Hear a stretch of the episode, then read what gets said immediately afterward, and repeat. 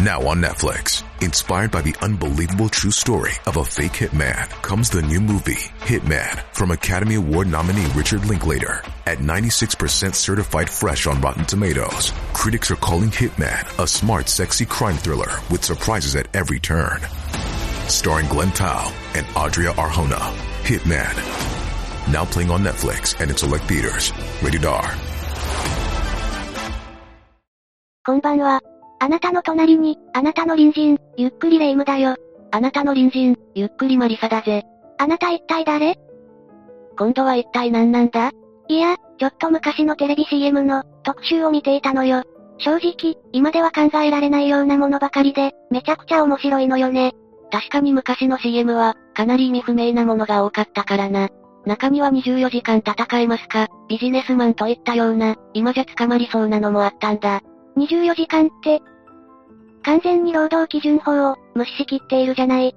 しかもこれリゲインっていう、栄養剤の CM だからな。突っ込みどころ満載なんだぜ。ていうか今の時代にそんなの流したら、世間から総バッシングを食らうわよ。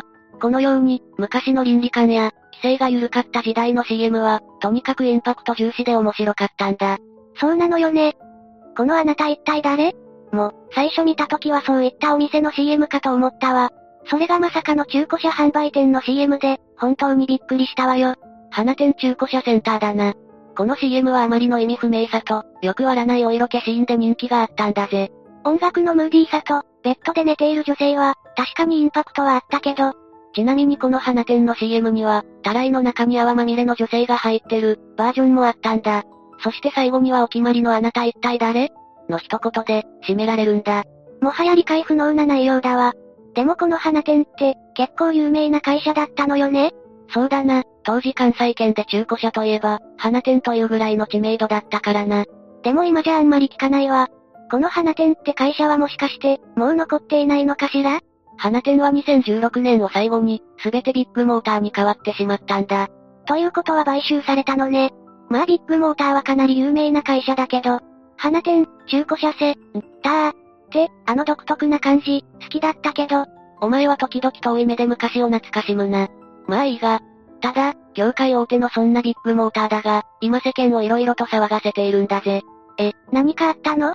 おや、レイムはビッグモーターに関する、一連の騒動を知らないのか？正直私は車を持っていないから、どんな騒動があったのか全く知らないわよ。よしそれじゃ今回は、今世間を騒がしているビッグモーターについて見ていくことにするぜ。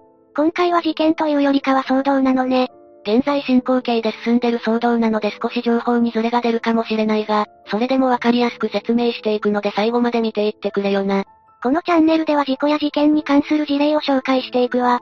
気になった方はぜひチャンネル登録と高評価をお願いなんだぜ。それではゆっくりしていってね。今回紹介する事件は、ビッグモーター不祥事だ。この事件は2023年4月29日に、雑誌フライデーが取り上げたスクープになる。え、ゴシップ記事が発端だったの。その内容はお客さんのタイヤに穴を開けて、タイヤ交換の工賃を、不正に入手していたというものなんだ。何よその、小悪党みたいな不正は。ただこの記事が明るみに出るや否や、ネットで拡散されて大騒動になったんだぜ。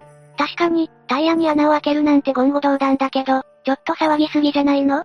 どうせ一握りの悪い奴がいる店舗が、収益を上げるために暴走しただけなんでしょ。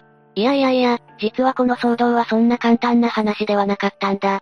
なぜならビッグモーターは、過去にも多くの不祥事を起こしていたんだ。そして今回の不祥事は、内部からの告発で明らかになったもので、同時に会社の体質そのものが話題になってしまった。そのため、ゴールデンウィークに入ってからは、ネット上で大炎上することになったんだぜ。なんか残念すぎる話ね。そんなにヤバかったの？まずは今回の騒動の前に、ビッグモーターが、どういった会社なのか見ていくことにしよう。ビッグモーターは、東京都港区六本木に本社を構える、中古車をメインとした小売用の会社になる。六本木という時点で、一流会社なのがわかるわね。レイム、別に六本木に本社があるから、一流ってことじゃないぞ。過去には色々と、事件になった会社とかもあるしな。でも、なんか六本木って素敵よね。憧れるわ。六本木明美さんとか、うん、メゾン一国だな。全く無関係だな。話を戻すぞ。ビッグモーターは、有名タレントを起用したテレビ CM などで、知名度も非常に高い会社だ。そんなビッグモーターは、CEO の金重博之氏が、わずか1台で作り上げた会社になるんだぜ。え、そうだったの、てっきり昔からある会社だと思っていたわ。ビッグモーターの始まりは、1976年山口県岩国市で創業された、金重オートという会社だった。最初は東京じゃなくて、山口県だったのね。当時の時代背景から、自動車の需要が高かったこともあり、金重オートも業績を順調に伸ばすことになる。この頃から金重オートでは、板金や車検といった整備用に加えて、会社の輸入販売も並行して行っていた。そのため、世間の自動車需要の波に乗ることに成功し、2年後には株式会社化に成功する。そして1980年には、株式会社ビッグモーターに社名を変更し、規模をどんどん拡大していくんだ。絵に描いたような、サクセスストーリーじゃない。この金重という人、よほど先見の目があったのね。もちろん時代の流れもあったが、金重は目の付けどころが違ったんだな。昔は自動車会社といえば、整備会社と販売会社は別々に経営されていた。金重はそこに目をつけ、整備と販売両方を行うシステムを作り上げたんだぜ。確かに今では中古販売会社が、車検や板金をやるのは当たり前になっているわ。1990年代に入ると、板金塗装専門工場のビッグボディ下関や、外国車専門販売、ビッグパーションを新設していった。そして2005年4月25日に、関西地区の老舗中古車ディーラーである花店に、資本参加し、子会社化することに成功する。2013年になると、花店の直営店の屋号をビッグモーターに変更し、花店は消滅することになるんだぜ。なんか、すごい勢いで店舗が増えていると思ったら、もともとは花店の店舗だったのね。確かに考えてみれば、ビッグモーターって関西圏に多い気がするわ。ビッグモーターは花店の店舗を、そのまま再利用しているからな。それに、ワンストップショッピング型の店舗は、基本西日本を中心に展開しているんだぜ。何よその、ワンストップショッピング型って？これは販売から買い取り、車検、修理、板金作業、損害保険にリースと自動車に関することをすべて、100%対応するシステムだ。ビッグモーターはこのシステムにより、急成長を遂げることに成功したんだぜ。保険やリース料までやっているのね。確かにこれだとビッグモーターに行けば、自動車に関しては全て完結するわ。そして現在では、ビッグモーターは、全国に260店舗を展開し、従業員数約6000人の業界ナンバーワンの会社になったんだ。やっぱりそういったシステムを開発したことが、成長につながったのね。それに、他の会社との差別化にも、成功してってことよね。そうだな。当初は順調だったこのシステム。しかし次第に会社内の社風も相まって、歪みが生まれてくるんだ。そして今回の不祥事へと繋がるんだぜ。なんか聞くのが少し怖くなってきたわ。それじゃ今回の不祥事について、詳しく見ていくことにしよう。2023年4月29日に、フライデーデジタルに、ある一件の記事が掲載されることになる。その記事は、元ビッグモーターの従業員からの告発記事で、内容は、客の車のタイヤに、わざと穴を開けているというものだった。いやいやいや、お客さんの車のタイヤに穴を開けるって、どういうことよ？これって売り上げを上げるためなの？だとしたらとんでもない行為だわ。こんなことを言うとダメだが、このタイヤのパンクというのが、実に目の付けどころが良かったんだ。目の付けどころが違う。シャープ？それは2010年までの、シャープのスローガンだな。変なところに食いつくなよ。実はこの穴開け、タイヤ自体は保険が効くことがほとんどで、お客側の負担はほぼなかった。え、そうだったの？それじゃ何のために、こんなことをしているの？それは工賃の水増しと、保険金の過剰請求が目的だったんだぜ。タイヤを交換すると、1本あたり3000円の工賃が発生する。基本タイヤは、4本全部交換することがほとんどなので、1本パンクさせるだけで1万円以上の工賃が手に入ったんだ。確かにタイヤって、4本同時に交換するよね。でもこれってさっきの話だと支払いは保険で対応するのよね普通に考えたら、保険には審査があるから、すぐに不正だとわかるんじゃないの？さすがはレイム、いいところに目が行くな。実はビッグモーターでは保険を通すために、信じられないことが日常的に行われていたんだ。まず車検や修理に出された車の中から、タイヤの溝がなくなるぐらい、すり減っている車を探し出す。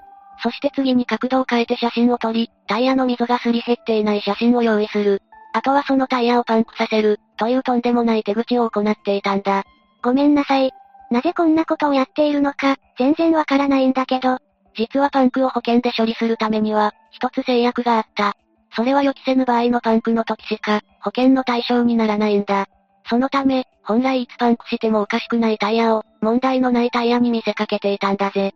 うわぁ、やり方が古速すぎるわ。っていうかこれって詐欺よね？相当やばいんじゃないの？実際にタイヤの溝はすり減っているため、お客側も自然とパンクしたと思ってしまう。そして保険会社には、問題の内容に撮影したタイヤの写真を送り、予期せぬパンクが起こったことにしていたんだ。もしかして、保険会社って現物の確認はしないの？本来なら保険の審査には、現物の確認が必要なんだが、保険会社のほとんどは写真のみで審査を行っていた。これは、保険会社にも、ちょっと問題があるんじゃないの？それ以外にもビッグモーターは、保険の中抜きもしていたんだぜ。中抜きって？意図的にパンクさせたタイヤを、安価なタイヤと交換し、保険会社には、最新の高級モデルのタイヤと交換した、と申請するんだ。